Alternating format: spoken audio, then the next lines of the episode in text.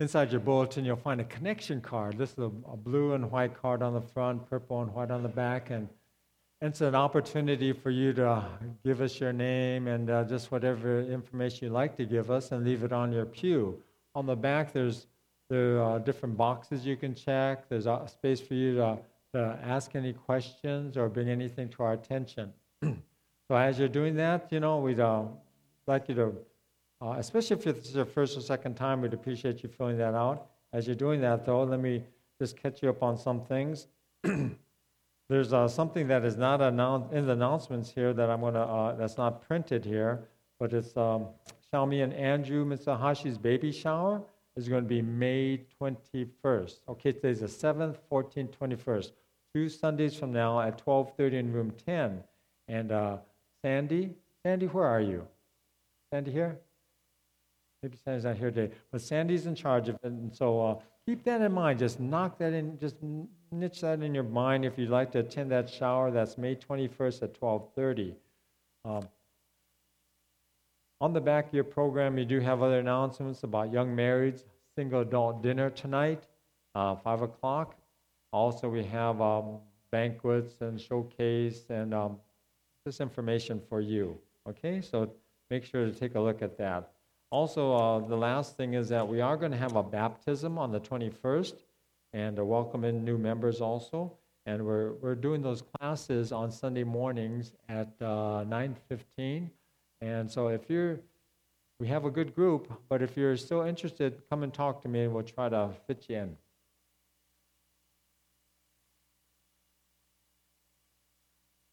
I just uh, flew in from Oakland last night. I was at a council meeting for this conference that this church is in. And every time I go up there, I, I get so tired of hearing about the Golden State Warriors. These, these guys, they're all Golden State Warrior fans, and they're always just telling me, oh, how good they are, and how lousy the Lakers and Clippers are, and all this stuff. They're so tired of that, you know. But they're a good team. Wouldn't mind seeing them lose a little bit. Okay, if you have your Bible, I invite you to open up to the Gospel of John. John chapter 4. We're going to just read a few verses. And really, today I'm going to continue. I'm going to continue in the same thing that Susan was talking about. We're going to talk about the sex trade, the, the sex trafficking uh, going on, and just a, a story that we can see in the Bible that, that talks about this and refers to this. So, John chapter 4, we're going to look at, uh, I'm just going to read for you a few verses. Look at verses 4 through 10. John chapter 4, just to get a flavor for the context here. John chapter 4, verses 4 through 10, or uh, 7 through 10, excuse me. When a Samaritan woman came to draw water, Jesus said to her, Will you give me a drink? The Samaritan woman said to him, You are a Jew, and I'm a Samaritan woman. How can you ask me for a drink? Jesus answered her, If you knew the gift of God and who it is that asks you for a drink, you would have asked him, and he would have given you living water. Jump to, cha- jump to verse 15 now. I'm going to read 15 to 18. The woman said to him, Sir, give me this water so that I won't get thirsty and have to keep coming here to draw water. He told her, Go, call your husband and come back. I have no husband, she replied. Jesus said to her, You are right when you say you have no husband. The fact is, you have had five husbands, and the man you now have is not your husband. What you have just said is quite true. Let's pray. Father, as we get into this this well known story, this incredible divine encounter that Jesus had with this woman, that exact time, that place, that Jesus knew he had to be there. And he has this incredible conversation that reveals so much about him and even our world. Now, Father, we pray that you'll bless this message to us, open our minds, open our hearts, help us to see how, this, how there's so many things in this world. There is nothing new under the sun. And the things that we face are the things that Jesus himself even faced back in those days. But you are the hope. You are the great hope. You are the great life changer. So bless us, Father. Ask this in Jesus' name. Amen. You know, the world that Susan is about to enter is one that a lot of us have heard about. Matter of fact, you see it in the tabloids, you see it in the newspapers, you see it on the news, you get flashes of it. You know, this is a theme in some of the movies you may watch and, and, and themes for different TV shows. Practically every su- city, like Susan has mentioned, has human trafficking. There's human trafficking around almost everyone in major cities. And this has to do with, with the promise of money or education or modeling or even love. These girls and these guys are just lured into this, this sex trade, or they're sold into this sex trade, or they're kidnapped into this sex trade. They are there. And it's one of those things that we, as many times Christians, we don't give a whole lot of attention to. But today we're going to read about such a woman and read about how Jesus, being in that place for that divine appointment, had an encounter with her. And that divine encounter with her changed her life forever. So let's get into this. Let's look at John chapter 4, and we're going to go back to some of these verses we just read. John chapter 4, and we're going to talk about facing the shame. Because whether you like, whether you realize it or not, when you see see some of these girls or see some of these pictures, realize at the down deep, there is shame, there is guilt, there's there's stuff there that we don't see. So let's go to John chapter 4, look at verses 4 through 6.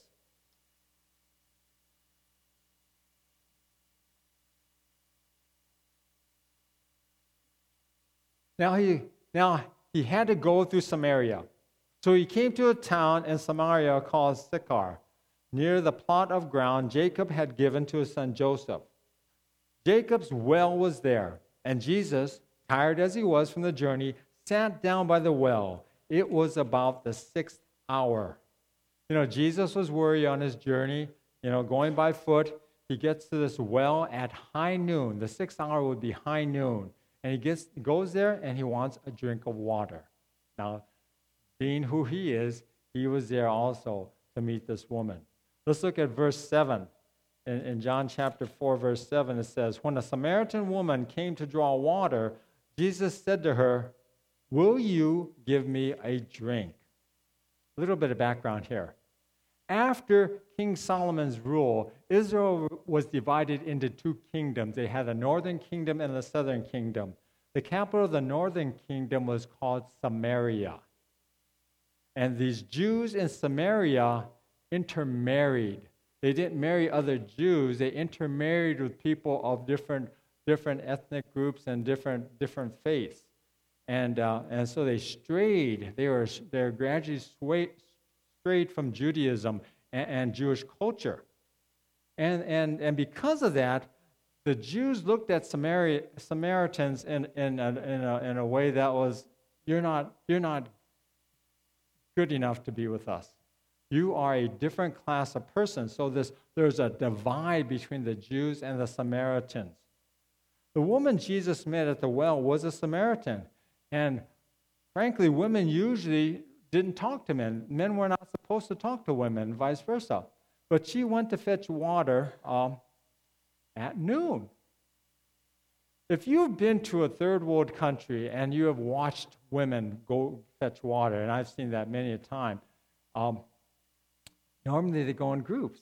It's, it's really a social thing. You go over there and you socialize. You may pass by a, the same house all the time, they say, Come on, let's go get our water. And they go walking, they put their jars or their containers on their shoulder or head, and they start walking, they're talking, and they're just socializing. And it's a really neat thing. So when they get down there for water, they're socializing. These women are socializing together. And, and, and this is a very common sight throughout the world. But this woman, this woman is by herself. She is by herself at the hottest time of the day when everyone else would go get water early or late to avoid the hot hours. But she is there by herself at the hottest time of the day. Let's look at verse 9 through 15 here. That's a big chunk of reading here. The Samaritan woman said to him, You are a Jew and I'm a Samaritan woman. How can you ask me for a drink? Jesus answered her, If you knew the gift of God and who it is that asks you for a drink, you would have asked him, and he would have given you living water. Sir, the woman said, you have nothing to draw with, and the well is deep. Where can you get this living water? Are you greater than our father Jacob, who gave us the well and drank from it himself, as did also his sons and his flocks and herds? Jesus answered, Everyone who drinks this water will be, will be thirsty. Oh, excuse me. Everyone who drinks this water will be thirsty again. But whoever drinks the water I give him will never thirst. Indeed, the water I give him will become in him a spring of water welling up in him to eternal life. The woman said to him, Sir, give me this water so that I won't get thirsty and have to come uh, keep coming here to draw water. He told her, Go, call your husband and come back. I have no husband, she replied. Jesus said to her, You are right when you say you have no husband. The fact is, you have had five husbands, and the man you now have is not your husband. What you have just said is quite true. Did I pass what I was supposed to read? Did I? Am I supposed to keep on going? I just got into the story. I just got into the story. Oh, I was supposed to stop at 15. Now you got it's like a it's like a it's like a um, a trailer, man. You guys know what's coming up. Okay, let's get into this. So here we are. This Samaritan woman was shocked at one thing that Jesus was a man, right? But also he was a Jewish man, and that he would talk to her. And immediately Jesus seeing her inner hunger, she must have had some this. He could, you know, Jesus could see, read someone. He could see if we have that, that inner openness to the spiritual things. He starts to talk to her ab- about her faith. And she missed that spiritual significance of what Jesus said, right? She says, What? Hey, if you got water, give me this water so I don't have to come back here to this stupid well and be embarrassed by coming here in the sight of all the community. But she didn't get it. She couldn't cross over from the material to the spiritual.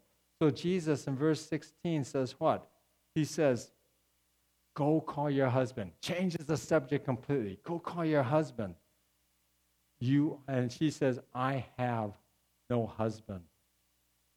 And Jesus said, You are right when you say you have no husband. See, this woman was living with a man she was not married to. And people ostracized her. She was ostracized in her little village. So she had to fetch water by herself. No other woman wanted to be by her, wanted to be connected with her, wanted to be seen with her. She was alone. In the world of, of, sex being used, be it bartering, be it for money, be it for whatever else is going to come to come to that act of sex. And sometimes, and many times, like Susan's communicated, it's not the fault of the victim. It's not the fault of the person who is engaged in the sex. There is damage being done. There is that shame, there's that guilt, there's a sense of being a discard from society. It's, it's that self image that's dragged down and stomped in the dirt. You know, I, um, many of you know that I was in Brazil, and I've shared some of these stories before. And my last assignment in, in, in the Amazon area of Brazil as a missionary was to establish a street children's ministry, and we decided to reach out to girls. Because no government organization wanted to spend time trying to reach girls. Girls were on the street were too hard to reach. So my mission, we got together and we said, okay, let's reach girls. And so they, they, they told me, okay, Rick, go set up an organization that would reach girls. Get, build yourself a team and do what you have to do. So they gave me a big budget and they said, just start to find out what to do. So I flew down from the Amazon, northern part of Brazil, way down to Rio and Sao Paulo. And I connected myself with missionaries who are down there in the southern part of Brazil in the big cities where there's a lot of sex, sex trade. And I remember going out on the street, it must have been like 12 o'clock or, or, or, or later. And I went to the area where all these girls and transvestites are trying to sell their bodies. And I looked back there, and there, sitting on the kind of like the doorstep of a shop, was this woman. She was quite a ways away. And so I just kind of started walking back there, and I looked at her, and she was just really, really, if you think of someone who was impoverished, she was an example. And she looked just so weather beaten and beat down. And as I approached, she wouldn't look at me. Uh, she saw me coming, she just kind of lowered her eyes and started looking down. And so I got closer to her and I sat a little ways from her and I started a conversation. I started to talk to her in Portuguese and we started, started to ask her questions. And I eventually asked, Why are you here? And when I asked that question, she, tears started coming down her face. And she eventually said to me, You see that girl out there? And I looked out there, and here's a girl about 12 years old. Said, That's my daughter. See, it was, it's such a tough life that this mother had to put out her daughter out on the street, and she was there just to make sure she wasn't going to get roughed up. And so her daughter's out there trying to make whatever money she could for her family. That mother was so filled with sorrow, but also shame and guilt as she was talking to me. And that's what the sex trade and sex trafficking does. Whether it be out of desperation or, or, or, or, for, or, or just for self gain, it just kind of kills the soul. It just, it just, it's like blowing out a candle inside of you. It's just like darkness. When this Samaritan woman realized that Jesus knew her life, it's almost like caught. And even though the word, the Bible doesn't say it, I'm positive this woman had a sense of guilt. And she had a sense of shame. She had a sense of being exposed. And that is a part of this ministry when we think of these type of people who are, who are caught up into this. Let's go on. Let's talk about fighting for survival. Let's look at verse 17 and 18. I have no husband, she replied. Jesus said to her, You are right when you say you have no husband. You are right. The fact is, you have had five husbands, and the man you now have is not your husband. What you have said, have just said, is quite true. Survival. See, it's, it's the reason that many of them are in the brothels and, and they're in the massage parlors here throughout Southern California, uh, whether they were snatched and taken there or whether they were just so desperate they needed to get some money or they just didn't know what else to do, they're there. And it's for survival.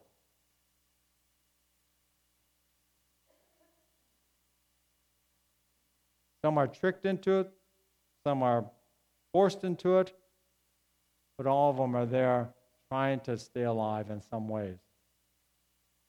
You know, in Brazil, the girls were the toughest, like I mentioned, and no government organization wanted to touch them. Um, and this is the pattern we ran into all the time. Why is a girl on the street? Because when she was home, the mother, where a vast majority of the women there in this area in the Amazon were single moms, the mom the only way she could survive is to take in a man, and so that boyfriend would molest the girls who were there. He had like a harem. And the mother wouldn't stop him because if he did, if she did, he'd leave. So this girls, young girls, are in homes, they, they, get, they get sexually attacked and abused. Runs away, gets onto the street. What happens? Guys on the street get her. What happens? The cops pick her up and then the cops get her. So by the time someone comes to them and says, You know what? We'd like to help you. What? No way I trust you. That's why they're the toughest group. That's why they're the toughest group, and no one else wanted to do it. I remember I went down to the in the, in the city of Belém, population about 2 million. Our girls were being snatched off the street and taken to the gold mines in the Amazon. And there's this one girl, maybe around 10, 10, 10 years old, and the car was just slowing down. Didn't even stop. This car is slowing down. The door opens up, and this girl is pushed out. And she comes staggering out like this 10 year old girl. And so I go up to her and I says, You know, I just, you know, she just had some time with this guy in the car.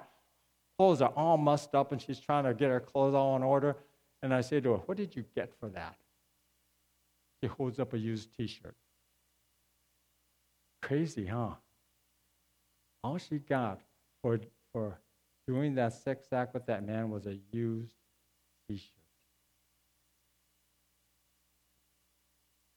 See, when it came to trying to help these girls, the big deal is trust.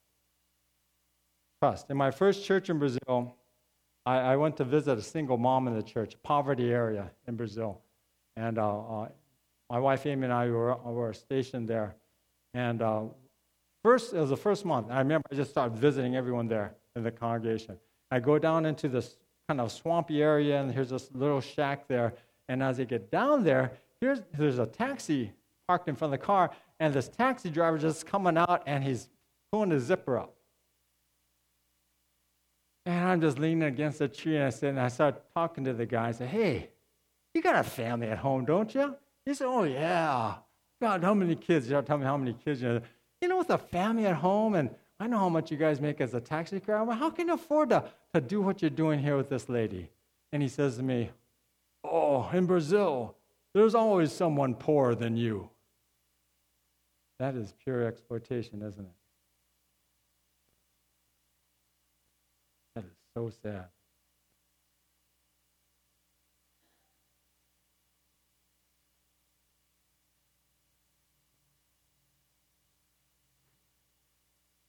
You know, these people are in there for survival.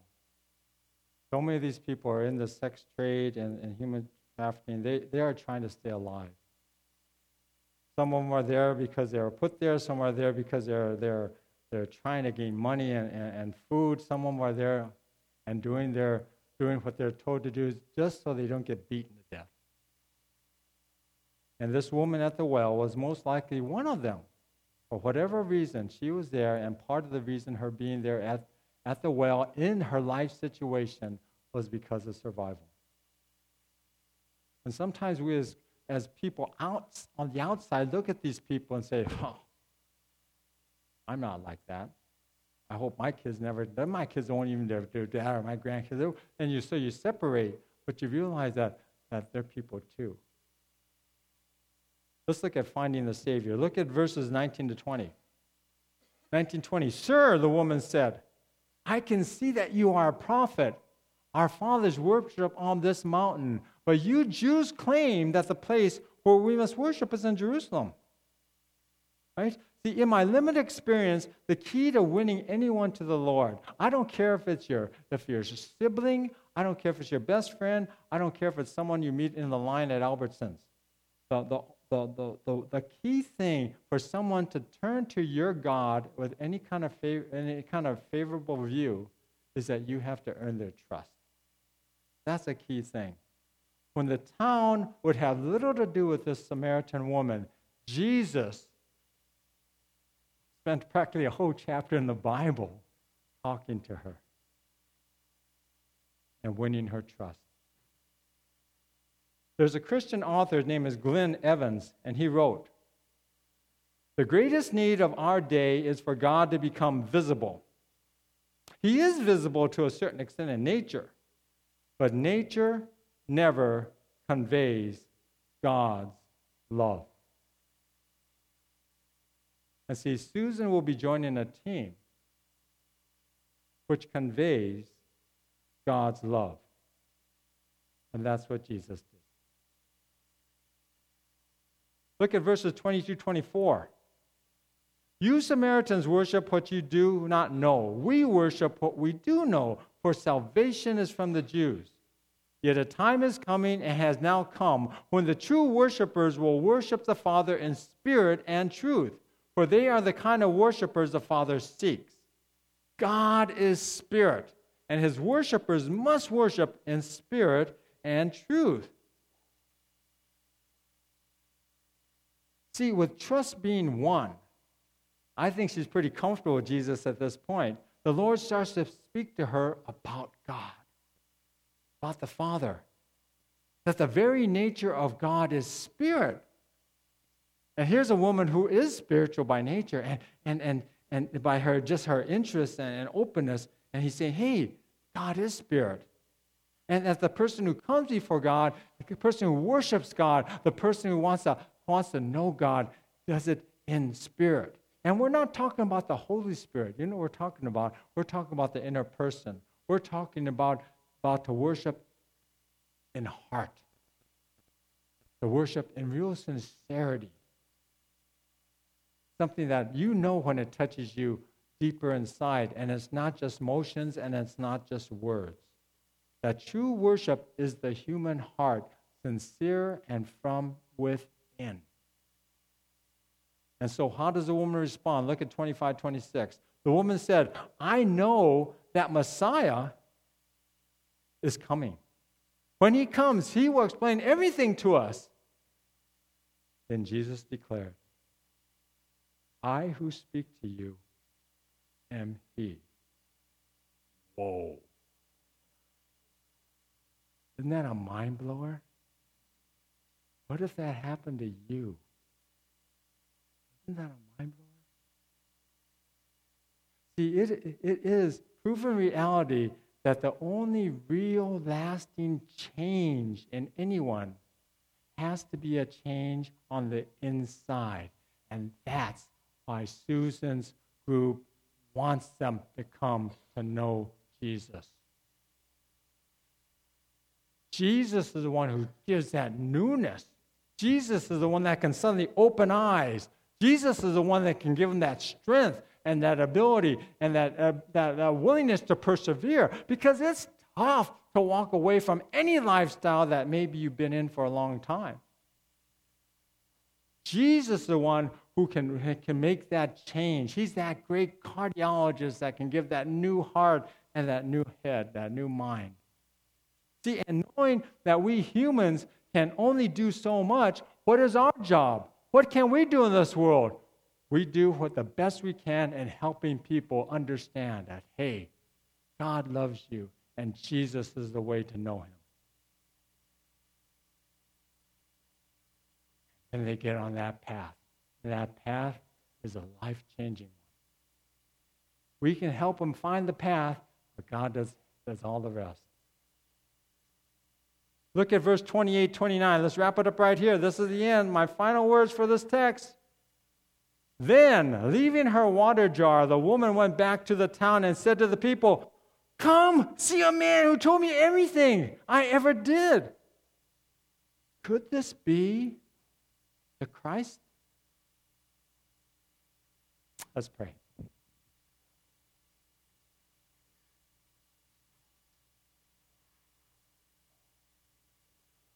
Lord, as we think of this woman at the well, it just kind of just kind of touches upon in a very simple way, but hopefully a, a clear way that Father, there are out there that that are in this this trap, this this lifestyle, this this terrible situation of, of the sex trade, sex trafficking. Father, we pray that our hearts and our prayers will go out to that ministry and that uh, because we know Susan personally, that we would pray for her personally too, as she enters this this this, ministry that's so so difficult, so worldwide.